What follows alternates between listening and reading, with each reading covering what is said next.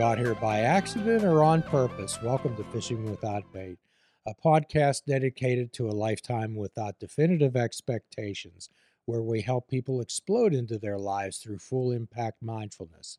There's no admission fee, no entrance examinations, only the honesty, open mindedness, and willingness to try.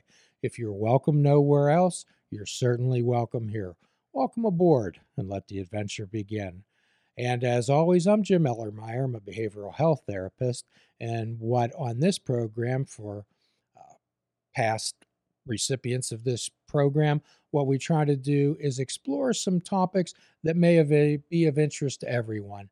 We like to talk about real people dealing with real issues in real time and how it affected them and how they got through it and what they did with it. So today we're joined by Amanda and we're joined by Ronnie, who worked retail during the pandemic and is here kind enough to share their experiences with us. So, uh, Amanda, tell us a little bit about yourself, please. Um, my name is Amanda. I reside in Pittsburgh, um, and I currently work for Apple, who was one of the first companies who to shut down in March of 2020. And your capacity there, Amanda, is technician and sales. Okay, so not only during good times, I would suspect that you're dealing with probably some, uh, perhaps some testy individuals. Uh, I'd be more interested to hear about uh, what happened during the uh, the pandemic process. So, Ronnie, uh, and yourself? Hi, my name's Ronnie. I am an employee for a Shop and Save brand store. So, Ronnie, you were one of the uh, chosen ones that uh, were on the front lines during the pandemic and during the shutdown. I guess that you were deemed an essential worker. Ronnie, did you ever feel that you were going to be an essential worker? No. It was more like being a lamb led to the slaughter and being told good luck. How about you, Amanda? Were tell us about the, how the shutdown affected you and your employment when we shut down in March of 2020, um, we were the first store in the mall to close down. Um, and we were told at 3 a.m. in the morning that we were shutting US stores nationwide um, through a news report. And we um, we transitioned, we came in that day to tell customers to come and get their devices if they were getting repaired or to do any uh, like hiccups because the rumblings were happening and so people were buying like emergency ipads to work from home things like that. Um, but immediately right off the bat the tone from customer wise was very much so like we don't understand why you're closed. Like they it, it maintained that way throughout the entire 18 months, two years. I've actually been home now for almost two years. This March will be obviously the second year I am not back at the store. Um, I am returning in three in two weeks. So mm-hmm. wow. the tone has always been um, that we should have been essential. We shouldn't have been at home. Um, we should have never been shut down. We should be our stores should be open and we should be fixing these computers and everything else nonstop. So because they're there. that was always. Were you able to work at all from home, Amanda? I was the first um, month. I was not working. I did not wait on customers. They continued our pay. They continued to take care of us. We did kind of like team building exercises and things like that. Um, and then, come about mid April, they sent us equipment to answer phone calls at home. Um, they did this nationwide. If you were able to, if you didn't have small children in the home and you were able to take calls, you basically did. Um, and uh, that began five months of craziness for me. And then I finally, I could not do that any longer. And that is what wrecked my mental state. Wow. Um, and for the last eight months after and then time after that i did more learning more team building and then i was lucky enough to actually work with corporate for the last eight months so that i i have did a little bit of a transition out of retail for a little bit so you were saying that they were considerate enough uh, for the issues that you were going through to allow you to step aside from the uh, interface with customers? Not exactly. I had to take a leave of absence and file it with a um, file it with a third party to take a leave. Ah, okay, okay, all righty. So uh, you were in one type of situation, and this is a great talk. Uh, Ronnie, you were in a completely another another one. How it worked out was when everything started, uh, customers literally refused to wear their face masks, which was a whole beast in entirety. They uh, they would come in the store, they would tell us, "Oh, we refuse to. It's our rights," and it just goes to show how ignorant humanity can be, especially when they know they're sick and they're still coughing on people and still doing some some stupid stuff. I got COVID at work, and uh, I'm pretty sure I got COVID twice at work, honestly. But our employer was just like, "No, you got it somewhere else," because at the time I was still taking wrestling bookings, so my employer said that I got COVID at a wrestling show and not at their place of employment because it was physically impossible for me to get it at work. So they told me. So that was fun.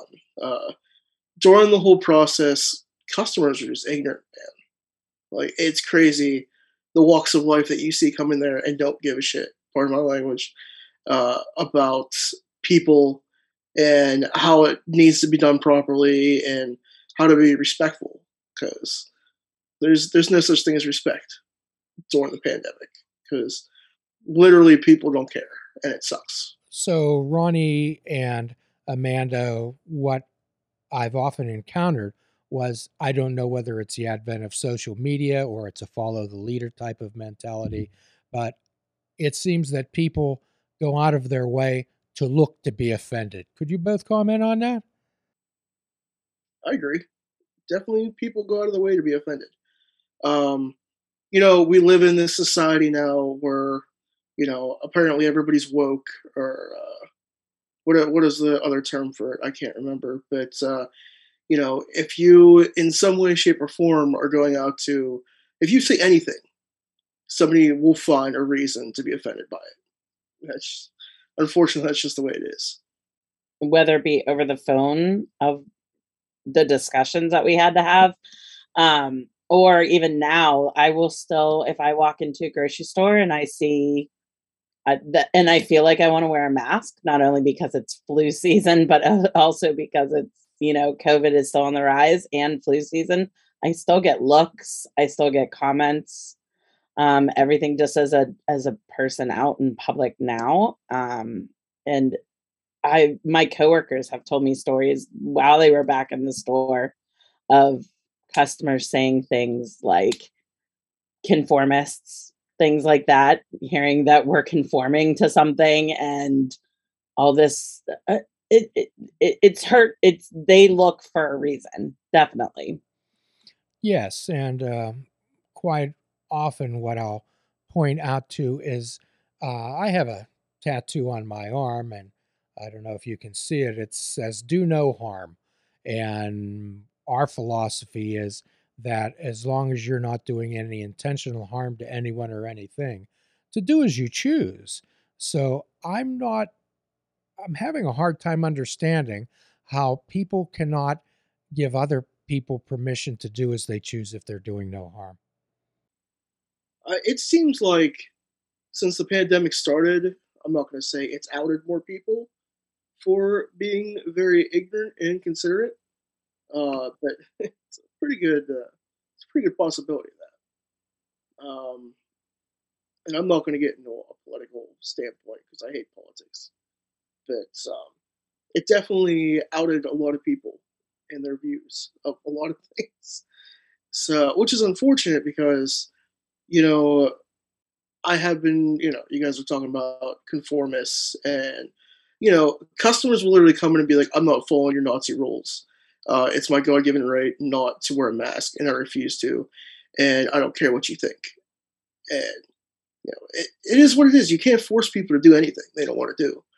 But it's just common courtesy. Like, there's no reason to go in there if you're sick and get somebody else sick. I had a customer come in a couple weeks ago who I knew for a fact that her and her whole family had COVID at that time, but she just walked in without a mask on, was coughing everybody, and she just didn't give a shit. And it was ridiculous. Like some people are just ignorant. Well, this you're the store that you work in, the store that you work in, Amanda. Uh, I don't know how people ever thought the idea that simply because someone worked at a store that they became uh, entitled to be the object of someone's scorn and derision. And actually, uh, the places are open for business, they're open to sell things. However, they don't have to sell anything to anyone. No, they definitely don't. Uh, one of my favorite, well, not my favorite, but one of the, the dumb, funny things I heard was during the height of the pandemic, uh, this lady came in and said, Well, Donald Trump said that you guys are going to have in store. I was like, if we can't we can't get it. Like, I'm sorry that you think Donald Trump's gonna like magically have an item appear at the store. That's not how that works.